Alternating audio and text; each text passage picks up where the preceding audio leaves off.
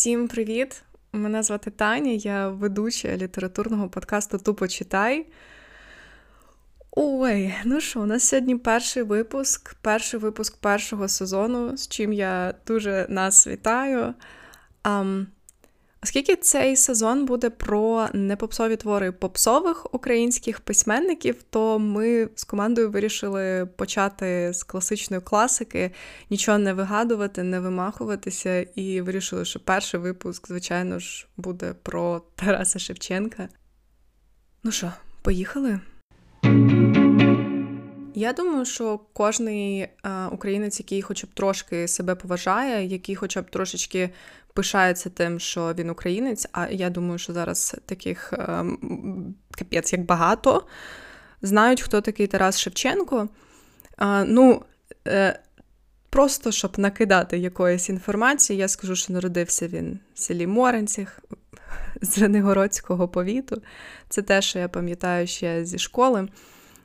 Але мені сьогодні хотілося б сконцентруватися більше на чомусь іншому, не стільки на підручниковій інформації, яку ми з вами вже давним-давно знаємо, яку ми вже чули, і, і взагалі яку ми вже вивчили, тому що, ну, come on, 11 років школи. Ну, можна ж хоча б щось запам'ятати про Тараса Шевченка. Наприклад, то, що березень вважається місяцем Шевченка.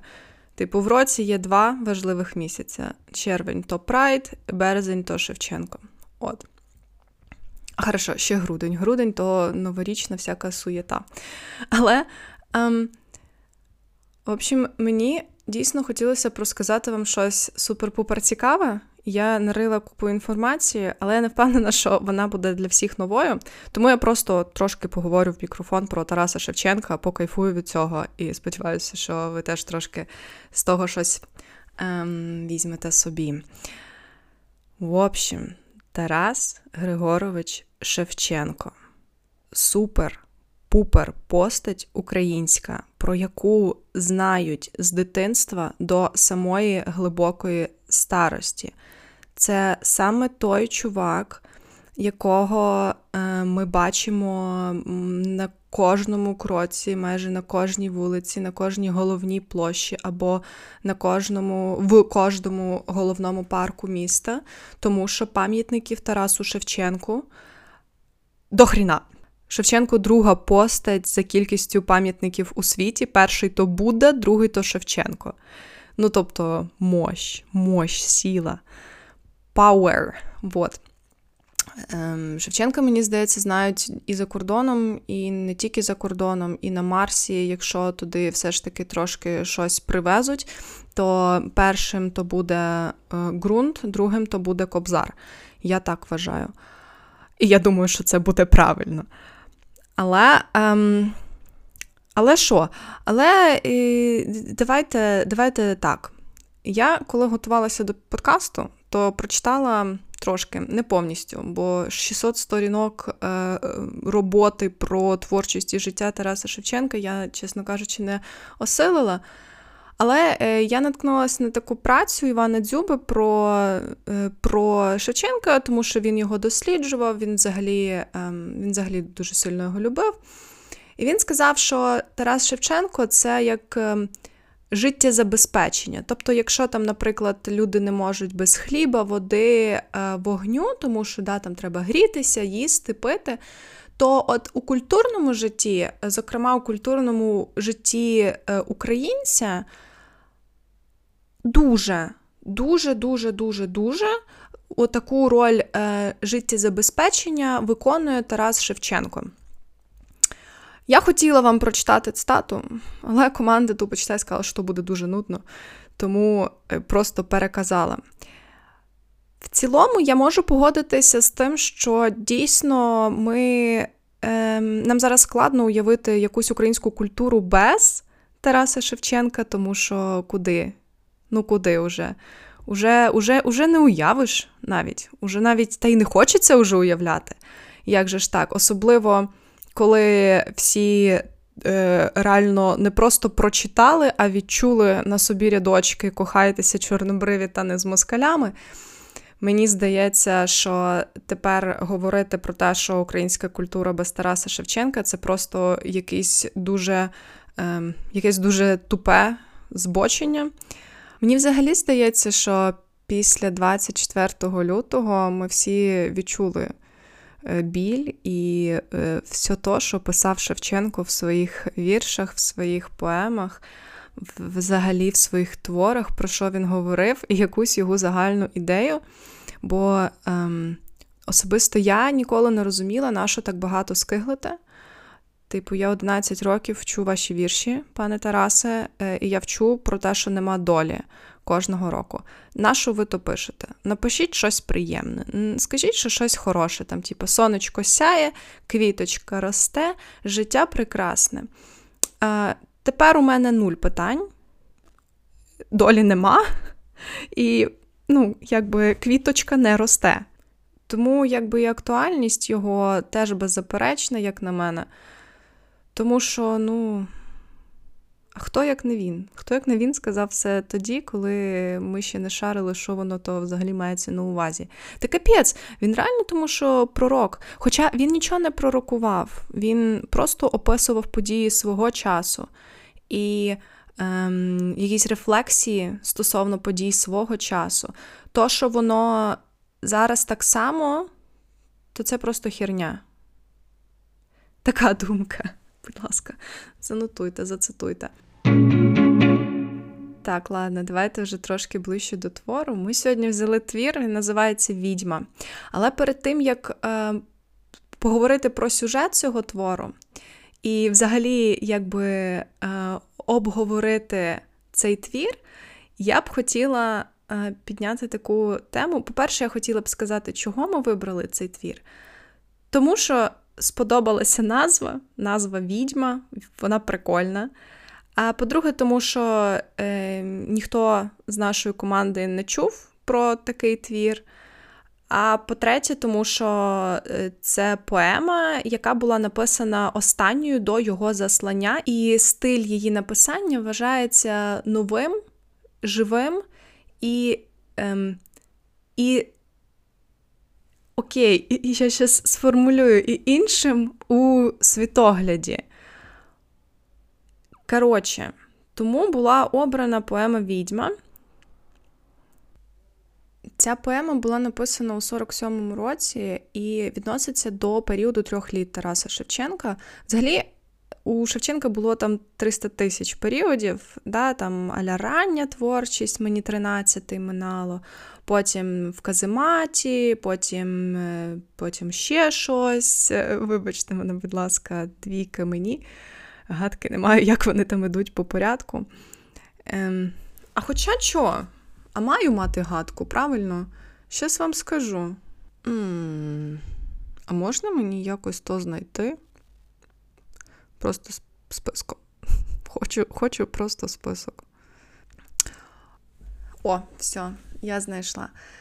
Коротше, рання творчість, період трьох літ, потім у нього твори останніх років. Все? Это все? Да ні. Хорошо, Вікіпедія дає е, тільки три: рання творчість, період трьох літ і пізня творчість, але ну, насправді ж їх було більше. Був період арешту, заслання, в казематі, останні роки життя, його проза. Я то все ділю на періоди. У мене те, то то все періоди. Вот. Е, Так от, в общем, в общем, в общем, в общем, сьогодні ми будемо з вами говорити про період трьох літ. І що цікаво, то що у нього було два періоди трьох літ. Перший це, собственно, 43-45, реально три роки. Ем, І це, цей період називається період, періодом трьох літ, тому що виходить його одноіменна збірка. Був але, але був ще один період трьох літ. Е, він взагалі не три роки. Він був з 46 по 47.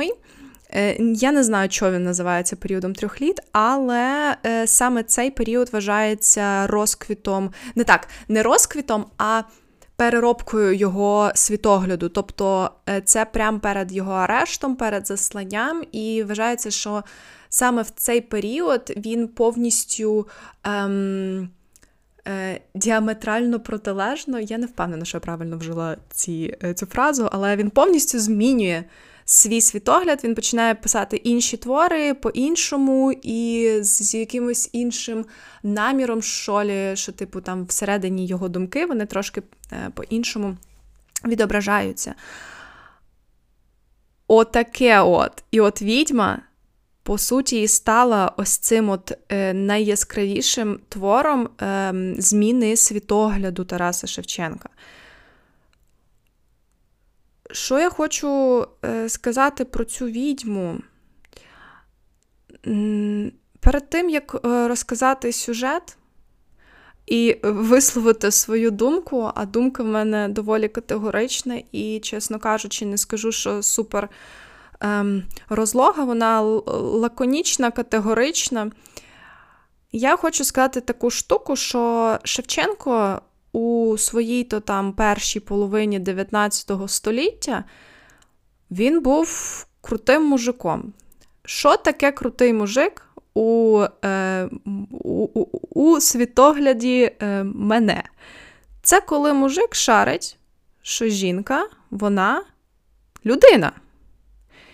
І ставиться до жінки з повагою. І не будемо говорити про е, численні романи і закоханості Шевченка, а він був доволі таким любвіабільним е, мужчинкою. Він дуже любив жінок.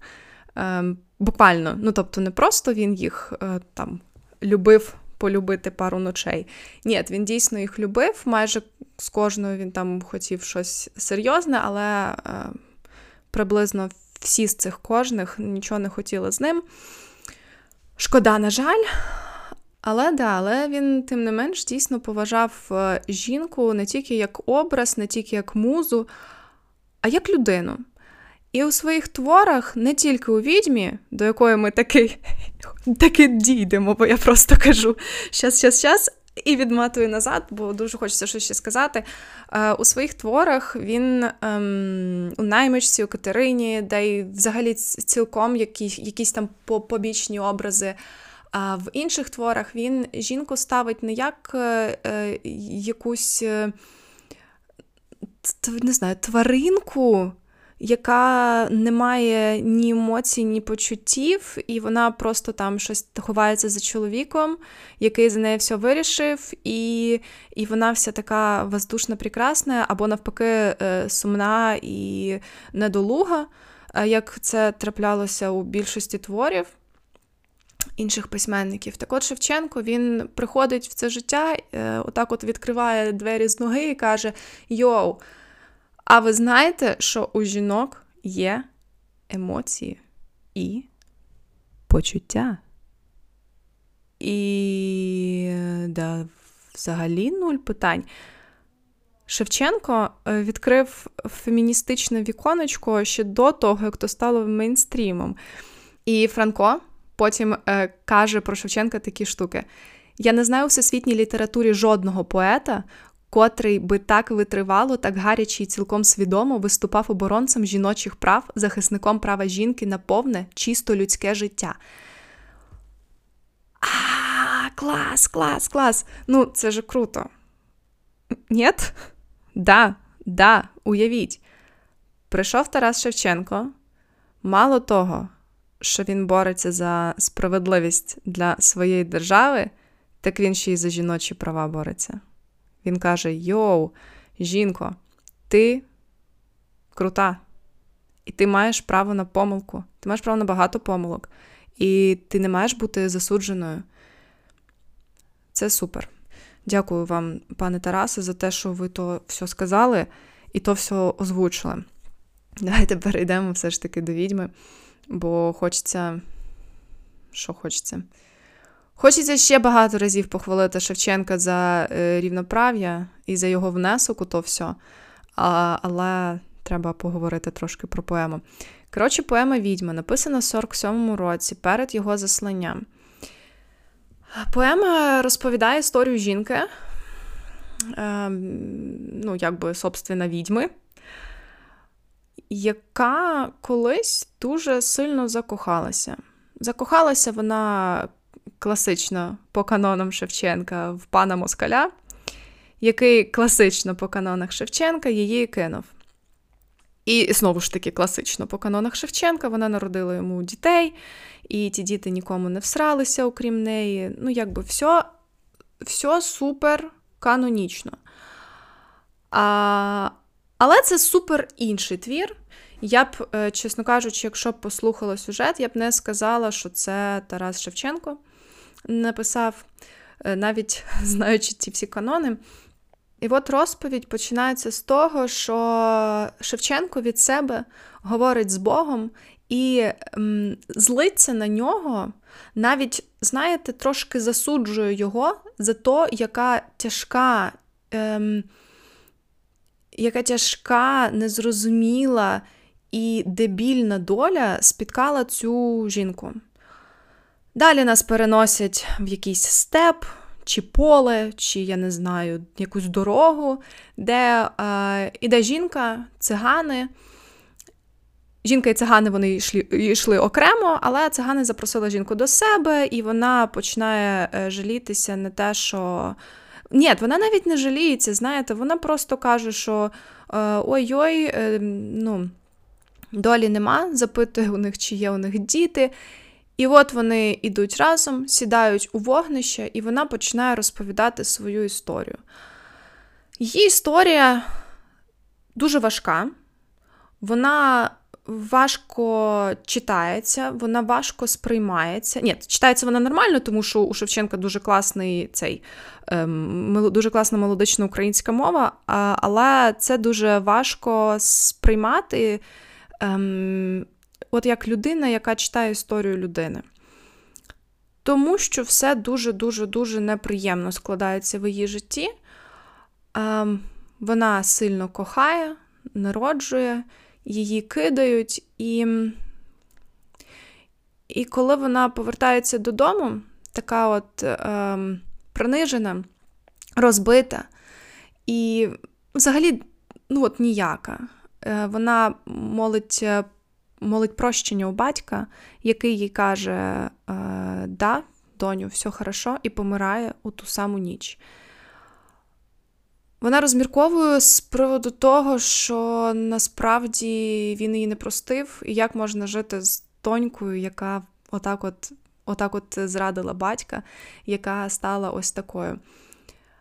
Я не скажу, що там 15 е, тисяч сторінок її рефлексії, і ми можемо прям проникнутися її психологізмом. Ні, буквально там чотири рядочки на, на, наприклад, да, на те, що батько помер, і от що вона думає з цього приводу. Але це настільки влучні чотири рядочки, що ти за що ти вже на третьому розумієш реально її біль, і наскільки їй то все, наскільки то все її мучить, наскільки то все її. Я хочу сказати, харить, але харить, знаєте, не, не то. Наскільки їй. Наскільки їй важко. І їй важко протягом всієї поеми, вона невеличка, але тим не менш дійсно відчувається, що вона несе е, за собою величезний якийсь хрест, хрест, хрест, ну да, хрест, величезний тягар, Ну, Після смерті батька її життя ще більше не складається. Пан забирає дітей, то близнюки. Хлопчика він робить своїм прислугою, своїм е, поцем, а дівчинку він просто трахає. Звичайно, жінці, як матері, і та й просто бляха-муха, як людині, це все мега неприємно. Е, тому що він знову її повертає до себе, вони знову там, він знову її ніби любить, але ні, не любить. Ну, коротше, доля у відьми неприємна. Я не хотіла спойлерити, але мені дуже хочеться все ж таки висловити свою думку з приводу з приводу всього. Твір закінчується дуже просто. Пан е, на мадрі лежить, хворіє. Вона намагається його вилікувати. Він просить у неї пробачення, вона його пробачає. Причому не просто словами Да, я тебе пробачаю, ок, помирай. Ні, вона вона каже, я давно простила. А, І отут у мене е, великий поклін Тарасу Шевченку за те, що він показав ситуацію життя, де людина мала абсолютно повне право, по-перше, втратити всю свою людяність, по-друге, бути мега слабкою в е, ну, в якихось загальних е, розуміннях і мірилах слабкості. Але відьма, жінка, вона не просто показала себе як мегасильну особистість, яка, дивлячись в очі людині, яка похерила їй життя, вона каже: Я давно простила. Він помирає, і вона починає вимолювати за нього, щоб у нього бусинки, бубочки, все було хорошо, де б він там не був, де б він там не тусив після своєї смерті, бляха-муха. Йому дуже повезло, що він похарив життя їй. Якщо б він похарив життя комусь іншому, або у 21 столітті, по-перше, на нього б вже було наслано купа прокльонів. По-друге, е, я не знаю, всі карти Таро казали б, що він мудак, і, е, і на нього було б ще більше прокльонів. А по-третє, та не було б все так солодко. Взагалі, взагалі, блін, чого так солодко? Чого вони його простили? Оце оце мені не зрозуміло. Але да, хорошо. Незважаючи на те, що вона його простила, можливо, хтось там подумав, от дурна. Вона ем, вона каже іншим дівчатам, які приходять до неї в гості, бо вона там знахаркою стала. Ну, коротше, у неї свій бізнес. Вона каже їм: дівчата, ніколи не кохайте панів. І вони такі ок. І вона їм наставляє про те, що не можна, не треба, не варто. Тобто, незважаючи на те, що вона простила і відмолювала, ну я вважаю, що вона реально його простила, тому що ну, одна справа сказати в очі чуваку, що я тебе вже забила і простіла, а інша справа це після його смерті ходити і відмолювати. Давайте не забувати, що це 8, ой, 18, так, 1800, це значить це 19, що це 19 століття, де Ну, якби не не було е, такої штуки, як е, не знаю, нещиро відмолювати. Тому тому так, тому я вважаю, що вона його дійсно простила, але вона прожила з тим болем, який просто зжирав її зсередини, і вона настільки хотіла е, уберегти інших від того болю, що вона до, до останнього всім казала: будь ласка, будь ласка, дівчата, просто не робіть моїх помилок. Не будьте такими, як я, живіть своє щасливе життя. І і я щиро кланяюся перед е, Тарасом Шевченко. Я піду, знайду десь його пам'ятник, е, тому що треба його знайти. І і реально вклонюся за те, що нарешті жінку зобразили такою, такою, як там. Да, да, можливо, не ще ще дуже далекою від е, е, сучасних ідеалів. Вона там, не знаю, після розставання з ним не пішла на бізнес-тренінги і не відкрила свої 15 е, е, кауч-семінарів. Кауч? Коуч? Кауч? Коротше, ну ви зрозуміли, да? Е, вона там не пішла до іншого і не почала займатися heel dance але вона показала себе як людину. І я вважаю, що це мегацінно. Для того часу це мегацінно і навіть зараз. Мегацінно, що Тарас Шевченко сказав, що у жінки є право на помилку, і що жінка розуміє помилки. І що жінка це людина. Отак. Така якась сьогодні феміністичний випуск. Ну і напевно для висновку варто сказати, що дійсно є такі постаті в літературі. Ну, Насправді не тільки в літературі, але ж що ж у нас літературний подкаст. Ем, настільки різносторонні, різнобарвні, що не можна їх розглядати якось однобічно. І от Тарас Шевченко це така постать. Не можна просто взяти і подивитися на нього з одного якогось боку. Його треба брати у 4D-просторі. Я не дуже знаю, що таке 4D-простір, але мені так то уявляється, знаєте, що так всебічно, повністю. І зсередини, і, і з боків, і, коротше, повністю. Вот.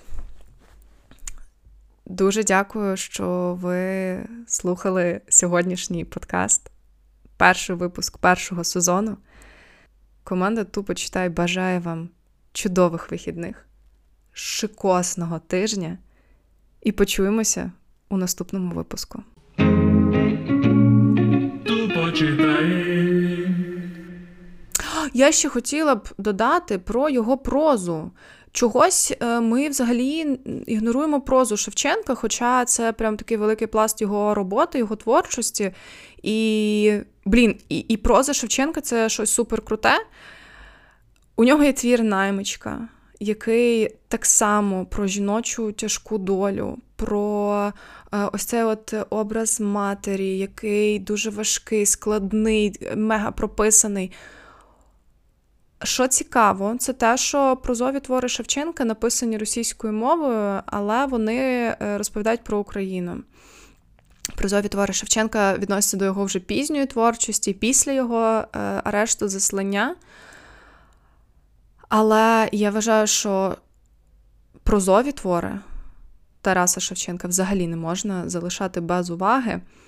І думаю, що було б цікаво коли-небудь про них поговорити. Все, все, я пішла. Дякую.